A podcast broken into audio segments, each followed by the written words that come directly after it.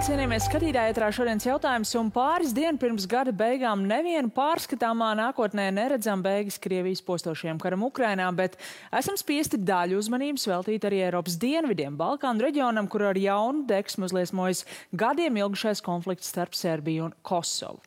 Kā vērtēt starptautisko situāciju īsi pirms gadu mīs un vai nākamais gads varētu nest risinājums? To šokar jautāšu ģeopolitikas pētījuma centra direktoram, Erisu asociētajam profesoram Mārim Anžānam. Labvakar! Vakar. Un attālināti mums pievienojas arī Latvijas vēstnieks pēdējā laikā bieži un dažādā gaismā pieminētajā apvienoto nāciju organizācijā Jebano Andrejs Pildegovičs. Labvakar, Pildegovičs kungs! Labvakar! Uzreiz jums arī jautāšu martā, īsi pēc Krievijas iebrukuma Ukrainā, jūs eh, Latvijas televīzijas ētrā citā raidījumā paudāt, ka nu izslēgt Krieviju no ANO, protams, ka to jau nevar, citi soļi jāspēr, bet to gan ne. Un tieši, eh, nu, tomēr tieši to šobrīd Ukraina prasa izslēgt uh, Krieviju no ANO, vai ir kaut kā mainījies jūsu redzējums par to, kas ir, kas nav iespējams šajā jautājumā? Nu, es gribēju teikt, ka kopumā pa šiem desmit mēnešiem mums ir izdevies diezgan pamatīgi izolēt Krieviju ANO sistēmā, gan Ņujorkā, gan Ženēvā, gan Hāgā, Romā, visā ANO plašajā globālajā tīklojumā. Ir pieņemtas piecas nozīmīgas ģenerālās asamblejas rezolūcijas, kuras nosoda Krievijas agresiju, kuras neatzīst Krievijas aneksijas mēģinājumus Krievija ir izslēgta no cilvēktiesību padomas.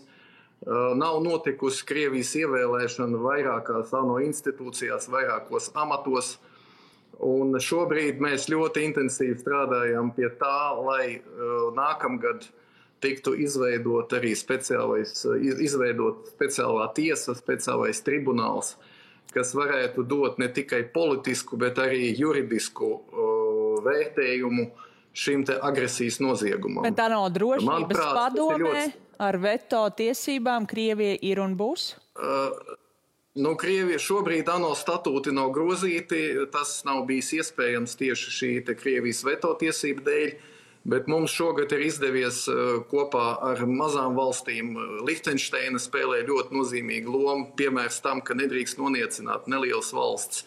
Mums izdevās panākt uh, procedurālu vienu izmaiņu, tā kā pēc katra mēģinājuma, Krievijas mēģinājuma lietot veto tiesības, mēs tagad automātiski sanākam uz plašo ģenerālās asamblejas sanāksmi, un tad tur visas 193 valsts var debatēt uh, attiecīgo tematu. Tā kā uh, Krievijas toksiskums, izolācija šajā ziņā mums ir veicies tīri labi. Uh, Bet, lai Krieviju radikāli izmainītu Krievijas statusu ANO sistēmā, manuprāt, ir ļoti svarīgi panākt šo starptautiskā tribunāla juridisku uh, vērtējumu slēdzienu, lai tas būtu ne tikai politisks, bet arī tiesisks verdikts. Anžēnkungs, nu kā jūs redzat, vai šis uh, Krievijas jautājums drošības padomē vispār ANO, vai tas ir līdzīgi kā ar sankcijām, kā ar ieročiem, kad sākumā šķiet, nu to jau nu gar nē, un paiet laiks, un mēs redzam, ka jā, vai arī šis tomēr ir citādi? Teikt, ka šis ir citādi. Krievija uh, būs un paliks ANO drošības padomē ar veto tiesībām. Uh,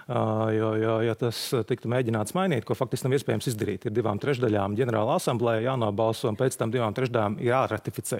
Tostarp arī Krievijai. Nu, būtībā no Krievijas pašas ir atkarīga tās izslēgšana no drošības padomas. Ja raugamies arī no tādā plašākā kontekstā, ANO ir pilna ar tirāniem ar asiņainiem tirāniem. Un, nu, arī drošības padomē Ķīna ir. Nu, kas notiks, ja Ķīna uzbruks Taivānai? Tad arī Ķīna slēdzam ārā. Nu, tad, par ko pārvērst ANO? Tad būtībā ANO var piemeklēt eh, Tautas Savienības liktenis, kas bija starpkara periodā.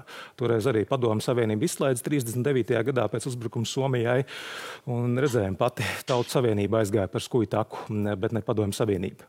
Un vienlaikus mēs nu, no politiķiem, dažādu valstu politiķiem dzirdam pietiekami daudz kritikas ANO virzienā, vai jūs Nu, neredzat, ka šādā formā ANO turpinot strādāt, tā nozīmīgā loma starptautiskā varētu arī mazināties? Jā, nu, ANO var par ļoti daudz ko kritizēt un pelnīt. Slavenākie droši vien ir 94. gads Ruandas genocīds, kur pusmiljons vai pat miljons cilvēku aizgāja bojā, vai, vai Srebrenicas slaktiņš Balkānos 95. gads, bet ANO kopumā darbojas ļoti labi, lai cik tas paradoxāli neizklausītos. ANO ir labākais, kas ir izdomāts tāpat kā demokrātija. Un mēs, domāju, gaidām darām lietas, ko nevar sagaidīt no ANO. ANO arī Ukrainā ļoti daudz ko darījis. Tas pats graudu eksporta darījums, UNICEF pārtiks programma, Pasaules veselības organizācija, tad ar ANO saistītās daudzas lietas mazākas. Mēs nevaram prasīt no ANO, lai atrisina šādu veidu konfliktus. Varbūt, ka ANO ieņems lielāku lomu, bet tikai tad, kad Krievija pati būs gatava iet uz kompromisiem ANO ietvaros. Pilgovičkungs, nu kāda ir uh, ANO iekšienē, ANO vadība arī šī noskaņa par uh, nākotni? Tieši tādēļ, jā, nu šie paši Ukrainas aicinājumi izslēgt Krieviju, kas cilvēkiem no malas izklausās, nu tik pamatot aicinājumi, un tad saka, ka tas nav iespējams, un tad šķiet, nu kas tad tas tāds ir, ka organizācijā kaut kas tāds nav iespējams, jo organizācija pat to vēlās, vai jūs neredzat, ka tas radīs problēmas organizācijas darbā turpmāk? Nu, es e, negribu nekādā ziņā vienkāršot e, situāciju. Tiešām e, pasaulē ir ļoti sprādzienu bīstama un konflikti notiek ļoti daudz kur pasaulē.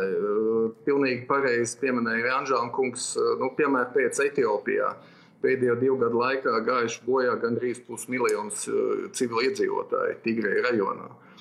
Bet, protams, ka no Latvijas skatu punkta raugoties Ukrainas uh, Krievijas karš pret Ukrainu ir īpašs, jo šis ir, un to mēs arī uzsveram, nelielas valsts to sevišķi uzsver ANO sistēmā, ka šis ir cits gadījums. Tā nav Sīrija, tā nav Etiopija, tā nav Mjanma, Afganistāna. Šis ir gadījums, kad viena valsts ar bruņotu spēku maina valstu robežas un mēģina būtībā iekarot veselu ANO dalību valsti. Šāds precedents ir bijis tikai viens, kad Irāka mēģināja iekarot Kuveitu Un tā kā nu, mēs mēģinām iet uh, juridisko ceļu, lai panāktu to, ka Krievija juridiski tiktu atzīta par agresoru valsti ar tiesas lēmumu, tas vēl nav noticis. Tas ir nākamā gada mērķis. Un, protams, atkarībā no tā, kā veiksies kardarbība Ukraiņiem, cik drīz notiks uh, teiksim, Ukrainas teritoriālās integritātes atjaunošana un kāds būs Krievijas status pēc kara Tas arī noteiks uh, to, vai Krievija saglabās pašreizējo statusu ANO sistēmā. Pati Krievija neaizies, Anžēnkungs? Nē, Krievija neaizies. Tas arī prestižs jautājums, arī kontrols jautājums, lai būtu turklāt un ietekmētu lēmumus ar savām veto tiesībām. Ilgstoši arī Latvija ir gatavojusies un joprojām gatavojas kandidēt uz ANO drošības padomus šo nepastāvīgo locekles vietu, tātad starp pastāvīgajiem ASV, Lielbritānija, Francija, Ķīna un Krievija. Arī šodien vēl mūsu ārlietu ministrs izteicās, ka mums ir svarīgs atbalsts, lai tur nonāktu. Mums ir aktuāli tur nonākt arī nu, tādā pozīcijā, kā ANO šobrīd darbojas. Noteikti tas ir svarīgi Latvijas ārpolitikai, ka ir uz kaut ko tiekties.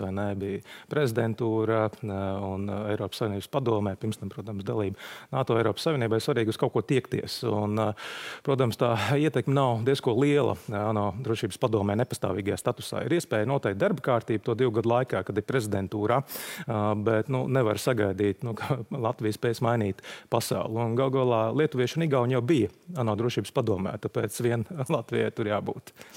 Nu, Ukraina, protams, ļoti aktīvi ārpolitiski ir strādājusi visu šo laiku. Ir, ja mēs runājam tieši par ANO, ir ne tikai šis aicinājums izslēgt Krieviju, bet arī atsevišķi, piemēram, Pilgovičs kungs tagad nesen, šķiet pirms nedēļas, Ukrainas ārlietu ministrs vērsās ar pār, pārmetumiem, ka ANO nav pietiekami aktīvi iesaistījusies izmeklējot šos dronu uzbrukumus, kas tad varētu arī oficiāli varbūt pierādīt Irānas iesaist tajā visā, kā tas virzās vai un kad tas notiks? Demokrātiskās valsts, gan Eiropas valsts, gan ASV, gan Lielbritānija ļoti stingri mudina ģenerālo sekretāru sūtīt speciālu inspektoru grupu uz Ukrainu, lai noteiktu šo dronu vai cita bruņojuma izcelsmi. Pagaidām ģenerālsekretārs uz šiem aicinājumiem vēl nav rēģējis rakstiski. Uh, Bet uh, mūsuprāt, tas ir jādara, un mūsuprāt, uh, Irāna piegādājot šādus ieročus uh, Krievijai, ir pārkāpusi ANO drošības padomus rezolūcijas, kas izriet no kodola darījuma, pirms, kas tika noslēgts pirms vairākiem gadiem. Bet bija 2017. gadā attiecīga drošības padomus rezolūcija, kur mūsuprāt Irāna pārkāpja. Bet ir skaidri... Protams, mūs arī ļoti satrauc ziņas par iespējamu arī raķešu piegādi no Irānas Krievijai. Bet ir skaidri tie vilcināšanās iemesli, vai tas ir vienkārši nav laika un līdz tam nonāks? Nu, pagaidām ģenerālsekretārs tādu lēmumu nav pieņēmis. Viņa padomnieki skaidro, ka ģenerālsekretārs vēl pārdomā šādu soli, ka nesot vienprātība arī no visiem drošības padomus dalību valstīm, no visām, bet katrā ziņā mūsuprāt tas ir jādara Un šīs ziņas par iespējamām arī balistisko raķešu piegādēm no Irānas Krievijai ir ļoti satraucoša zīme. Kā, un sevišķi tas uh, kontekstā ar uzbrukumiem, uzbrukumiem kritiskai infrastruktūrai. Mūsuprāt, arī jautājums, ko vajadzētu aktualiz aktualizēt, uh, pārspriest uh, pēc iespējas drīzāk, iespējams, janvāra vidū drošības padomē. Vai tam būtu arī kas vairāk nekā simboliska nozīme, vai tas arī kaut kā ļaut nu, vairāk ietekmēt Irānu nekā tas ir līdz šim? Jo, protams, modernā bruņojuma piegādes Krievijai tas ir tas, ko mēs ļoti negribam, un tomēr mūsu acu priekšā tas notiek. Jā, nu, es baidos, ka izmeklēšanas te neko nelīdzēs, jo nu, Irāna arī līdz ar Krieviju un Ziemeļkoreju viens no visvairāk sankcionētajām valstīm pasaulē. Un es domāju, ka nu, būtu diezgan vienaldzīgi Irānai, nu, ko izmeklēšana pasaka vai nepasaka. Viņi jau daļai ir savu nu, iesaisti atzinuši, un es nedomāju, ka tiešām kaut kas mainītos tālāk. Nu, Irāna ir strateģisks sabiedrotais Krievijai. Krievija iepriekš palīdzējusi daudz Irānai, nu, tagad Irāna mēģina atdot parādu. Nu, tajā plānā, kā. Nu, es, es ja, drīkst, ja drīkst, es tomēr tam īsti nepiekrīstu, jo uh, klaišs drošības padomas uh, lēmumu teiksim, pārkāpums ignorēšana, tāpat kā dalība, dalība līdzekļu, dalība maksas neveikšana. Tie ir iemesli, kas ļauj atņemt valstiesības konkrētām valstīm. Mums ir valsts, nu, piemēram, Venecuēla, kur nemaksā uh, dalības maksas šobrīd eh, šai valstī nav balstiesības ģenerālajā asamblējā. Kā, un arī Irānas gadījumā, burtiski pirms desmit dienām mēs pieņa, izbalsojām Irānu no sieviešu status komitejas, kur Latvija balsoja tieši par Irānas izslēgšanu. Kā, Uh, protams, ka tie nav tādi lēmumi, kas tūlītēji aizliedz vai, vai nepieļauj šādu bruņojumu piegādi, bet tomēr tas uh, sarežģīja valstīm uh, rīku, rīcības brīvību un tas uh, uzliek papildus spiedienu uz šīm valstīm. Nu, ja tas tūlītēji neierobežo šādu modernā bruņojuma piegādi Krievijai, tad tas, ko NATO noteikti var ietekmēt pēc iespējas vairāk modernā bruņojuma Ukrainai. Un tomēr vēl nesen šajā studijā no bijušā NBS komandiera dzirdējām ļoti asu kritiku tam, ka modernākā NATO bruņojuma tur vēl nav vai ir ļoti mazos apmēros. Vai jūs redzat, ka nu, tur varētu būt tādi nu, lieli pavērsieni tajā, vai arī pamazām pa dažām tehnikas vienībām, Anžankungs? Jā, nu, es domāju, ka tas ir daudz svarīgāk nekā nu, Irānas jautājums ar Krieviju, jo nu, svarīgi tas, kas reāli palīdz Ukrainai. Nu, nevis, kā saka, apturēt kādam balstiesības, bet ko dot pašai Ukrainai. Šajā ziņā, protams, ir ASV lēmums par Patriot pretgājas aizsardzības sistēmu nodošanu Ukrainai ārkārtīgi svarīgs. Un, domāju, ka tas arī ir signāls, ka šādas modernu ieroču piegādes turpināsies. Un, ja mēs vispār salīdzinām situāciju kara sākumā, kad uh, Latvija tostarp bija viena no pirmajām, kas piegādāja reālu bruņojumu Ukrainai, tikmēr no valsts kā Vācija sūtīja ķivers, kas arī vajadzīgs, bet nu, tomēr nu, daudz kas vairāk būtu vajadzīgs.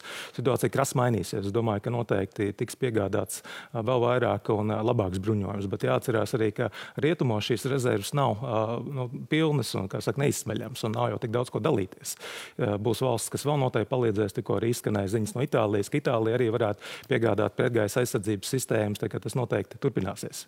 Bet uh, ir skaidrojums, kādēļ tas nenotiek ātrāk un intensīvāk?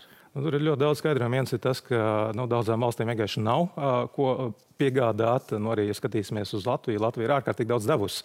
Latvija gandrīz visus savus helikopterus militāros atdeva Ukrainai. Ja? Un, uh, daudz rietumvalsts arī diskutējot ar citu valstu kolēģiem. Viņi saka, ka uh, pēc tam jau nebūs, uh, kur vietā dabūt, ja pašiem sāksies kādas krīzes nepatikšanas. Ja paši šīs valsts saskarsies ar uzbrukumu, arī nu, citur būs jāpiedalās misijās un operācijās. Zato tas ir trūkums kā tāds. Un, protams, un vēl lielais punkts par Krievijas provocēšanu.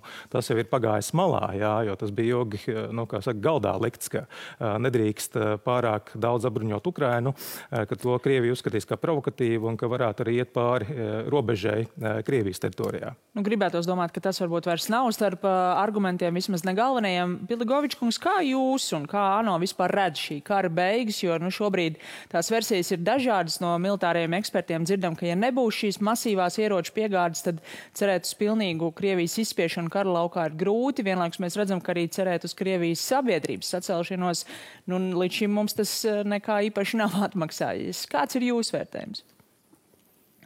Ziniet, es negribētu varbūt zīmēt, kāda būs tā nākotne, bet vairāk mēs koncentrējamies uz tuvākajiem, tuvākajām nedēļām. Un te, protams, tas ir pirmkārt atbalsts Ukrainai attiecībā uz nesodāmības izskaušanu. Mums ir 54 valstu koalīcija, kas strādā intensīvi, lai palīdzētu Ukraiņiem izmeklēt kara noziegumus. Tas, ko dara Startautiskā krimināla tiesa, Startautiskā tiesa, mēs jau pieminētais tribunāls ir viens no ceļiem. Un, protams, mēs arī uzlabojam starptautisko likumdošanu, cenšamies izveidot speciālu arī jaunu konvenciju tieši par, par kara noziegumiem un noziegumiem pret cilvēci.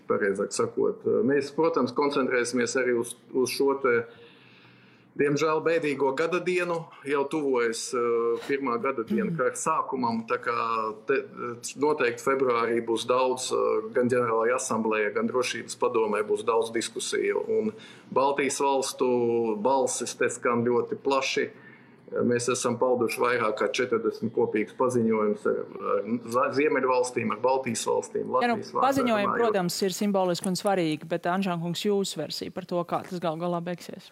Jā, nu, kā beigsies, to neviens nezina, ne Zelenskis, ne Putins, ne vēl kāds cits, bet visticamāk no Ukrainas perspektīvas pirms paliks labāk, būs sliktāk. Tas, ko Ukrainas bruņoto spēku komandieris ir nesen ļoti atklāti pateicis, ka viņš sagaida jaunu masīvu Krievijas ofensīvu, ka Krievija gatavo aptuveni 200 tūkstoši karavīru, ka viņa skatījumā tā daļējā mobilizācija nav bijusi tik neveiksmīga, ka nu, viss virzās uz priekšu un ka viennozīmīgi Krievija mēģinās vēlreiz ieņemt Kievu. Skaidrs arī, ka nu, Ukraiņu puse iespējams nedaudz sabiedzina krāsas, lai dabūtu vairāk smagos ieročus, modernākus ieročus, bet domāju, ir noteikti jāieklausās tas, ko Zalužnīs saka, proti, ka Krievija nepadodas un Krievija ir arī mācās no kļūdām. Un viena no versijām ir, ka Krievijas pirksts ir arī šajā Kosovas un Serbijas konflikta sāsinājumā, kā uzmanības novēršana. Nu, tas varbūt ir mazāk būtiski šobrīd, kāds pirksts tas ir, bet cik būtisks ir šis konflikts, cik liels potenciāls tam ir izaugt līdz reālai militārai sadursmei, kur dalību ņem arī NATO, arī iespējams Latvijas karavīri. Jā, tieši tā. Latvijas karavīri izvietot KFOR misijas ietvaros Kosovā. Ļoti iespējams, viņi atradīsies tādā nu, krīzes epicentrā pavisam drīz. Viņi jau faktiski šobrīd tur ir. Un Balkāna kopumā joprojām ir puvermuca. Ir ne tikai Kosova, bet arī tas pats jautājums par Bosniju-Hercegovinu, kur arī ir nu, serbu daļa, kas vēlas potenciāli atšķelties no Bosnijas-Hercegovinas un, un arī Kosova. Un Kosova šī acīm redzot ir pati lielākā krīze vismaz pēdējās desmitgades laikā un situācija tiešām ir ļoti nopietna.